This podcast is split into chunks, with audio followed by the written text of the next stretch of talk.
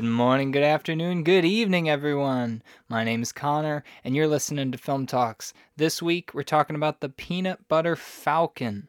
First off, I want to say thank you, Rachel Misselbeck, for uh, bringing this back up to my memory. I, I remember hearing about it, seeing the trailer for it. It came out in 2019, I think, if my memory serves me right. It's it, it was a different kind of movie, one of those low budget indie films about uh, a guy, uh, a kid, a guy with Down syndrome who meets up with Shia LaBeouf, who's basically this drifter character who's you know had a hard life, and together they create this uh, camaraderie, this family, and uh, I was interested in it. I was like, oh, this this sounds like a fun movie. But on the flip side, I was like, you know what? It's probably gonna be one of those movies that makes you cry, and you got to be in a really particular mood to watch one of those movies. So I just I never got to it. So I just kept putting it off, putting it off, and then I forgot about it. So then Rachel Misselbeck uh, brought it up when uh, I, I did my refresh of the podcast, and she's like, "You should watch this and review it." And I'm like, "Okay, yeah, I'll I'll do it." And very impressed with what I got. It was not at all what I thought it was. Um, sometimes to its detriment, other times to its benefit it's a really short movie, honestly. I mean, maybe it's because I'm used to watching like like these big epic movies like Avengers or Lord of the Rings where it's like four hours long. Like I just watched the Zack Snyder Justice League, four hours long. Uh, Peanut Butter Falcon, an hour and 37 minutes, completely manageable.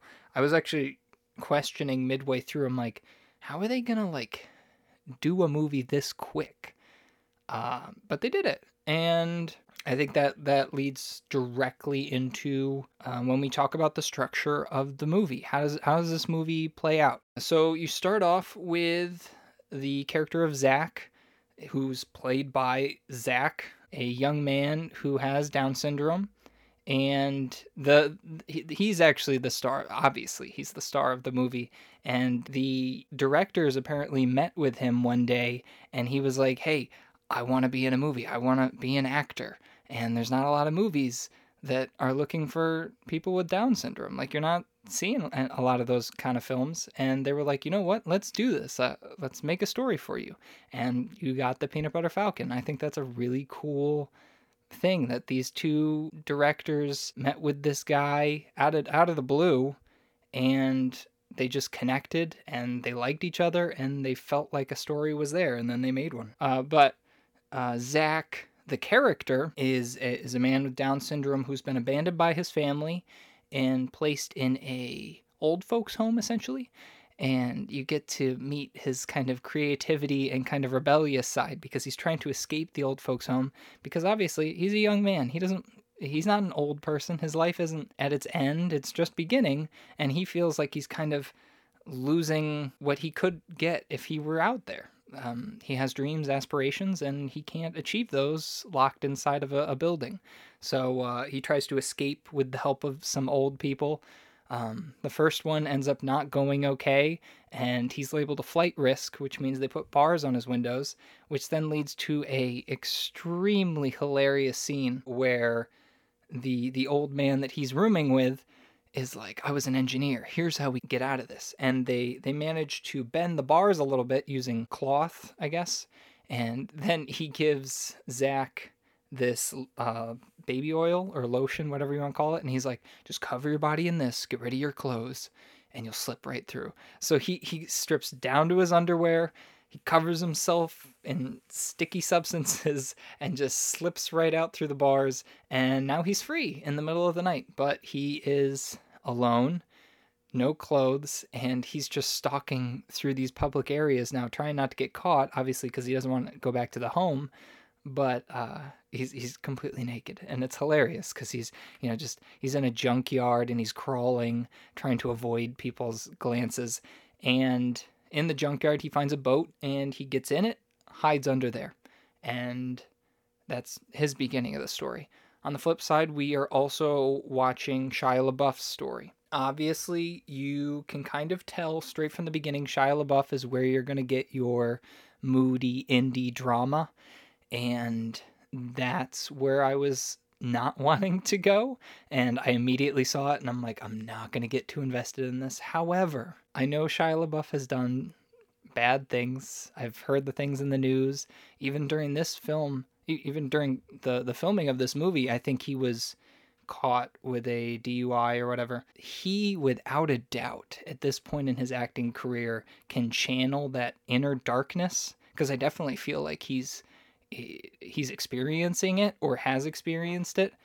And it's it's so sad because like i remember you know you watch the transformers movies you watch his earlier stuff like irobot or or holes and he's just you know he's fun he's energetic he's loud. And then you get to seeing him in movies like this his more later movies and he's just so sad like you can see it in his face and his eyes that it's it just feels like more than a character it's just who he is now and yeah I mean, it works to his character's benefit. That's what his character is. A down on his luck kind of not a hermit, but he's he's not rich. He's he's a poor kid living on the bayou. I guess bayou. I don't. Here's here's another thing that I was really confused about is where this is actually located. Like, where did they film this? Where does all this take place? Because I know uh, midway through the movie, Shia LaBeouf is like, "We're going to Florida." but I can't figure out where they were starting from. But it's it's in the south, and they're trying to get to Florida. So uh, I'm gonna say Bayou. But regardless, he actually suffers a lot of trauma in in this movie before before it even starts. His brother, who's played by Jon Bernthal, uh, who you might know from The Walking Dead, or he plays the Punisher. Uh, he has no speaking lines, but through a series of flashbacks, you learn that Shia LaBeouf actually killed his brother. Uh, it was either he was drunk while driving or he just fell asleep while driving. I'm pretty sure he just fell asleep, and you see the car start drifting, and you know you're led to believe that he killed his brother essentially, and terrible, obviously. So Shia LaBeouf is struggling. He's had some problems with other people uh, you see you see a very early rivalry building up between him and this other character named Duncan, and he's he's stealing crabs from Duncan, and Duncan doesn't like that. And there's you know he has to punish Shia LaBeouf based on principle. So Shia LaBeouf basically runs away to his boat to escape uh, Duncan, Mr. Evil Crab Man, and just so happens that Zach is hiding in Shia LaBeouf's boat, and that's how they meet. Actually, the the actual first time they meet is when they're hiding in the weeds on the boat and he notices that Zach's under the tarp. He lifts the tarp up, and Zach, out of being seasick or just nervous, just starts vomiting everywhere. And so Shia LaBeouf actually clamps his hand over Zach's mouth as he's vomiting. Super gross, but kind of hilarious at the same time. To just to be Shia LaBeouf and see some random dude in your boat, naked down to his underwear, just vomiting over himself. And and that's where and that's where you go. You basically throughout the course of the movie start from there. And then Zach and Shia build this relationship, realizing that, hey, we need each other. I think Zach obviously needed Shia because he's never really done anything on his own. He doesn't know where to go. His his big goal, obviously, his aspiration throughout the movie is to be a wrestler. There's uh there's this big uh, not WWE but I guess a a, a rest, professional wrestler he would always watch when he was in the old folks home. His name was the Saltwater Redneck, and he he wants to go to the saltwater redneck school, but he doesn't know how to get there. So he goes to Shia LaBeouf and he's like, "Can you take me there?" And and at first Shia LaBeouf's really not interested, and he's not interested in such a way that he doesn't even clothe Zach. He's just like, "Fine, you can come, whatever."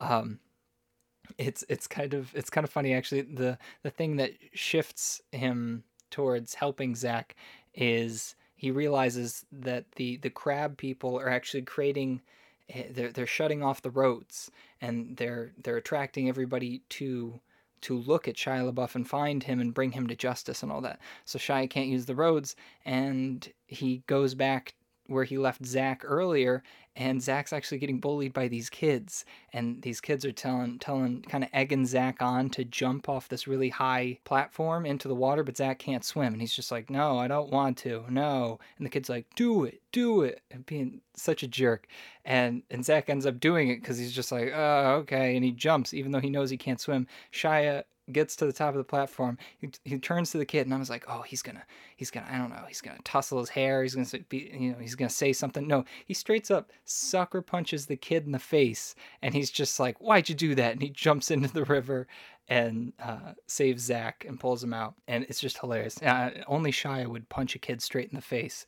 But even then, after he's committed to helping Zach, does he give him clothes? Not really. He he periodically throughout the film is like, okay, here's another article of clothing. In the beginning, they're just straight walking through a cornfield, Shia fully clothed, with clothes in his backpack that we know he has, and Zach's still walking behind him barefoot in his underpants. And I'm like, can you give the guy some clothes?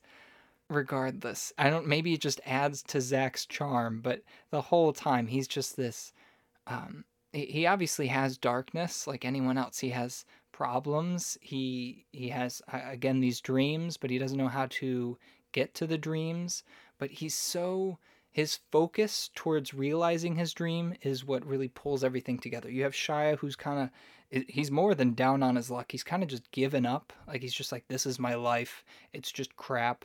I, I, did all these bad things. I killed my brother. I ruined my life, and I just got to live with it. And Zach is the complete opposite personality, where he's just like, I don't care how bad things get. I can always make it better, and I'm gonna I'm gonna shoot for that, and I'm gonna get there. And he kind of he carries Shia along with him just as much as Shia carries Zach, because you know Shia's got information that Zach doesn't know, but Zach has that oomph, that positivity that Shia needs, that I think everyone needs in order to keep pushing forward. That without Zach, Shia would have just fallen into himself way earlier. But still, you know, that positive energy can get annoying. So one of the first conversations they have is just Zach kind of, you know, trudging behind Shia. And Shia's character, his name is Tyler. And the whole movie, you're going to hear it constantly. It's just Zach in the background going, Tyler, Tyler. Tyler. And Shia's like, no, no more Tyler. No more Tyler. Don't say that anymore. I don't I don't care what you have to say. I don't want to know. Just just be quiet and follow me and we're going to get to our location and then we'll be good. Uh, but that's not who Zach is. Zach's going to keep pushing. He's going to, you know, he's going to get those answers. And which leads to Shia kind of humoring him a little bit and having a conversation with him and he he tells him these rules. He's like, rule number one, don't slow me down. And you know, he gives him some he gives him like pants or something or boots or whatever. And he's like, don't slow me down. And then he says a bunch of other rules. And this is where I think the fun of this movie comes into play because what I've read is the actor Zach he ad libbed a lot of stuff in ways I think that only he could really ad lib. So only a few minutes after saying the rules to Zach, Shia's like, all right, what's rule number one? And Zach's like, after a long pause, he's just like, party? And and Shia's like, oh my gosh.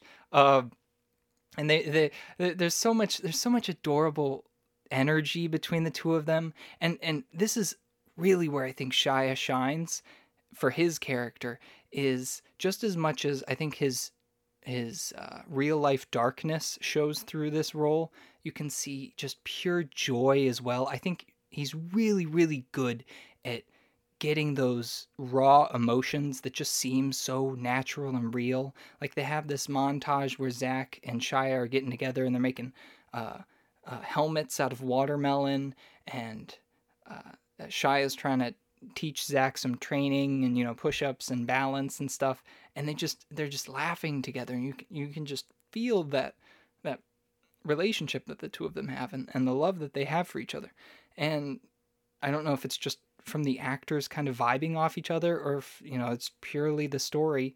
I think it's it's way more than that. It's got to be the actors because I think Zach the actor is Zach the character. It's the same person and Shia is just vibing off that and he's just like you know zach's just wonderful. And as a viewer it's it's awesome because you, you just want more of zach. You're like give me more of him. But yeah sadly the one uh, character that really pushes me the wrong way is dakota johnson's character. And you might know her from what are these wonderful movies called? 50 shades the 50 shades franchise. She is also related to Antonio Banderas in some way. I don't remember. I think she's his stepdaughter. Maybe not. She's in some way related to Antonio Banderas. So look it up. It's very interesting. I did a report on Antonio Banderas and I was like, oh crap, the Fifty Shades girl's related to him in some way. I don't remember what it is, but look it up.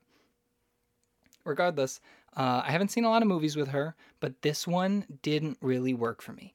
In and I don't know if it's just her, but I just didn't feel like her character added a lot, and in many ways it kind of took away. I just wanted to see Shia and Zach together because they were so interesting and fun, and, and it was just great. And then she kind of comes in and throws in a wrench, and in not in a pleasing way. You're just like, why is she here?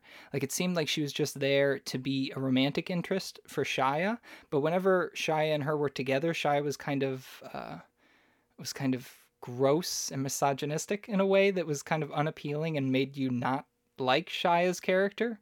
So I was like, why why are you here just for me to not like Shia? Because I'm I'm not supposed to like Shia in the beginning anyways. He's kind of he's he's a screw up. And and her coming around uh, it didn't add anything.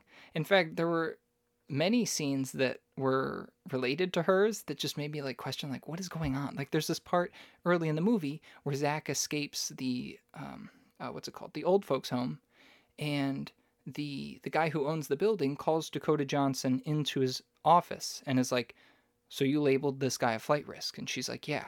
And he's like, "You lost him." And and at that moment I was like, "What what is going on? Why did she lose him? She's just she's like a social worker at best. You had a security team. You had all this stuff. Why is it her fault that he left the building?" He he pulled the bars apart and and and wiggled out of the window. What more was she supposed to do? And he's like, "Find him." or we'll have to file a report. And she, she's like, maybe we should file a report anyways. And he's like, no, no, no. And I'm like, oh, maybe this is supposed to talk about corruption. I don't know. It was just a strange scene, and there was a lot of that stuff with her where I was just like, why is she here? This isn't important to the story. Zach is trying to get to Saltwater Redneck, and Shia is trying to get to Florida, but really he's just trying to survive and not hate himself. And they were accomplishing both of those, and then she comes in, and you're like, I guess, I guess she was there to show how Shia meant well for Zach there's this there's this really funny scene where uh, they're all three of them are on a raft, and and it's hilarious because you know this whole time Zach and Shia have been doing these training montages, and you you sense this disagreement stirring between Dakota Johnson and Shia because Shia doesn't like the way that Dakota Johnson is babying Zach. That he thinks Zach is, is a man and able to accomplish things on his own because Zach that's what Zach wants. Uh, but Dakota Johnson is worried for him and maybe doesn't think he can accomplish all the things that Zach wants. So Shia is like, all right, Zach, we're gonna do a new a new training method. We're gonna practice holding our breath. And and he has Zach put his head under the water as they're sailing, and he's like, I'll count, I'll count. And he puts his head under the water, and as he's doing that, um, Shia and Dakota are going back and forth. You know, oh he needs this, oh he needs this, and then he pops his head back up, and Zach's like, oh, oh that was pretty good. I think that was pretty good. What was the time? And Shia's like, long, really long, and and he's like, yeah, and he's shaking his head. He's like, yeah, yeah, it was, yeah, it was. Dakota Johnson's like, we're not done. Uh, do it again, do it again. And he's like, okay, okay. He doesn't, he doesn't even like think anything's going on. He's just like, he's just so into holding his breath that all of his attention is there. He goes back under the water and they start arguing and then he pops back up and he's got a fish this kid zach's just awesome and you're just like he's hilarious he's funny he gets all these cool moments and and the best one of all is at the very end where he meets saltwater redneck who's played by thomas haden church. He's in a lot of stuff uh oh what was he in that i just saw? He was in we bought a zoo which is definitely not the thing that most people will know him from. I just can't remember what he's from but he was in we bought a zoo. He's uh, matt damon's brother i think in that one. He's got a very deep voice uh, anyways, so he plays a saltwater redneck and he's retired and there's this big you know dramatic scene where zach's like uh, who's this guy? And obviously saltwater redneck is thomas church's character's nickname for wrestling. He has a different name and zach's just like where's the saltwater redneck? And he's like uh, i'm retired. And you know he's kind of just like in disbelief. He's like oh the saltwater redneck is just hiding in, in the woods somewhere. We'll find him we'll find him. And in a truly heartwarming moment he he pulls up in his car and he's got the saltwater redneck makeup on and he's like, Zach, do you want to learn how to wrestle? And he's like, heck yeah, I do. I knew you were here. I knew you were around. And, you know, he's got his hand on the car, trying to act all cool. And he's like, You see, guys, I told you he was here. And he hops in the car and he's like, He's like, may, may my family come in too? And he's like, Of course. And he's like, Come on in. He says it's fine. he's just hilarious. And, and then it gets to this point where uh, the saltwater redneck arranges for Zach to get into an actual wrestling match uh, it's supposed to be a friendly, like just some scripted, you know, back and forth kind of thing with this big, big dude. But the big dude is insulted by this. That that Zach comes out of the entry area dressed like a falcon and calling himself the peanut butter falcon and like spreading his wings and stuff and which by the way is easily one of the best parts of the movie because he comes out of the bar and everybody's just like, "What is this?" But his positive energy just gets everybody going because then he starts high fiving people and he just kisses this random lady on the forehead and you know he's he's just feeding off the energy and he gets into the ring and the big wrestler guy is just like, "What is this? I didn't sign up for this." Uh, and and he just refuses to take it easy on Zach. And Zach's never wrestled before. He doesn't know what he's doing. So this big guy is just beating down on him, like literally, like he's punching him, he's throwing him, and it, it gets rough. And people are getting scared. And Shia's just like, do I need to throw in this? Do I need to throw in the towel? Uh, am I inflicting damage on Zach when I was really just trying to, you know, help him live his dream? And then comes the big moment the the big moment of, of Zach's life up until this point. Because before this, you've you've seen this kind of teased multiple times that uh, in in the old folks' home he watches the saltwater redneck and he's there's this thing called the atomic throw, where he lifts the opposing wrestler up above his head and throws him out of the ring. And he's like, I'm gonna learn how to do that move. And then he meets the saltwater redneck and he's like, let me just admit this to you. That was fake. It wasn't real at all. It was just editing tricks and some wires, and it's not possible. So, of course, what does Zach do? He gets in the ring just as he's about to get beat down. He lifts up this giant man in the most insane way that, of course, in practicality isn't possible, but it happens and it's so funny because he's just like, you know, he's in slow motion raising this giant guy, and the giant guy's like, What's going on? And the whole crowd is like, Holy crap. And then he throws him out of the ring, and everybody's just in amazement. And then badness happens. Badness that almost, dare I say, ruined the movie for me as as I've alluded to, Shia has this back and forth with this Duncan character, and uh, just as things are looking good and it looks like they the Zach, Shia, and Dakota have this family going on. Uh, Duncan comes in just as Zach throws the guy out of the ring with this um, with this pipe. I guess I think it was a pipe, and he smacks Shia in the, in the side of the head, and everything goes black and then we go to the we cut to the hospital and everything's so somber obviously because you don't know what's wrong with shia. And then you know dakota johnson's crying. Zach's just you know kind of you know he's just sad. He lost his best friend. And then we cut to them in a car and zach sort of pats the back seat and it cuts to the back seat and you see shia in the back seat laying down with some ice on his head and he's you know smiling gives the thumbs up. And i'm like what is going on it was so confusing. I looked at IMDb. Apparently, the producers told the directors they should kill Shia LaBeouf at the end. Not when they were writing the movie, but when it got to the end, they saw the movie and they were like, I think Shia shouldn't survive in the end. I don't think he should be in the car. I, I don't I think they should just not show him in the car and you you as the viewer should understand that Shia died. And I don't know if that's better or worse. Honestly, it's it might be make more sense that you know he gets hit in the head with this iron everybody's sad he's dead. You know it's sad it's disappointing. I would leave the movie with a bad taste in my mouth. But the way it did end was so odd because it, it ends with sadness, but then you, you, you find out he's in the he's in the car and he's fine. So why was everybody crying? They don't really explain it. Does he have a, a, a head injury? I don't know. Well, I mean, he probably has a head injury. That was a pretty hard pipe. It probably hurt a lot.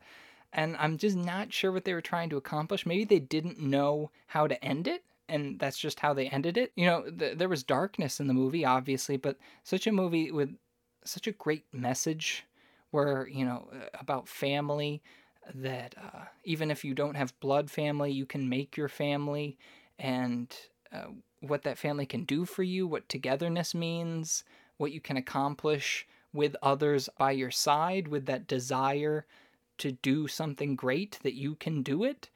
And then you have this Shia storyline that I thought aligned with that, but then he gets his comeuppance in the end. And I'm like, why?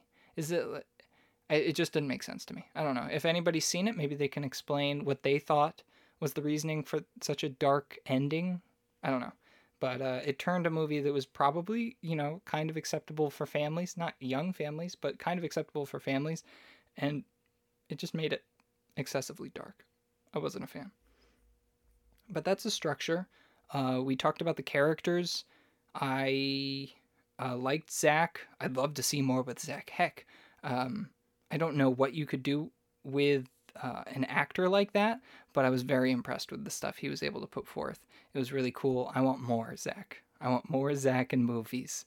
Shia, I was perfectly fine with. I don't think they gave his character a lot of complex things to do. I think a lot of the characters were very simple, and it was a very indie uh, way of making a movie where it seemed like a lot of it was ad libbed and a lot of it was just actors vibing off of each other. And, you know, for the most part, it worked. The look of the movie, again, it was an independent film and it had that vibe for sure. It was it was you know low budget bayou. It wasn't necessarily a look that I particularly like, where it's you know junkyards and uh, and uh, jumping into lakes and overall dirty people because I don't I don't know like dirty clothes, old dirty clothes and stuff. It was you know it was that kind of look.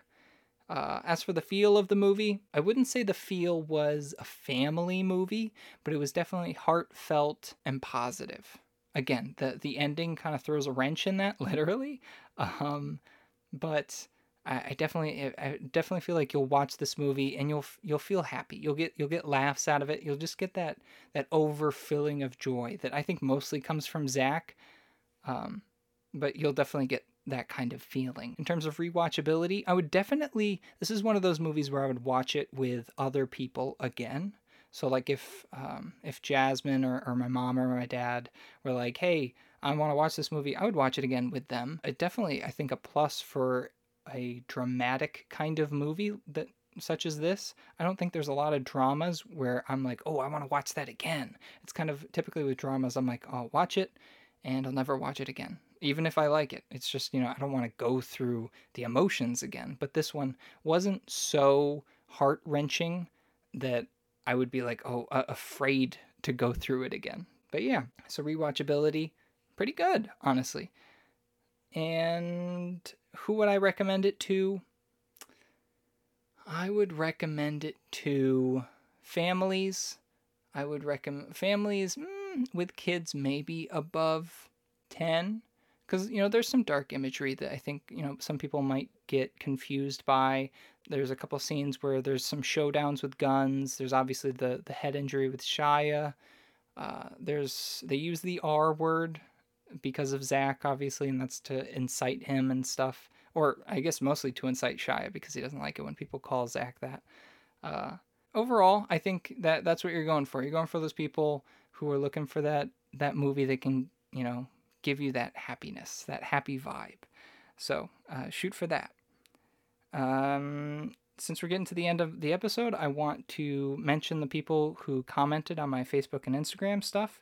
So on Instagram, I had my Aunt Beth. She said uh, she loved this movie. It made her laugh. It made her cry.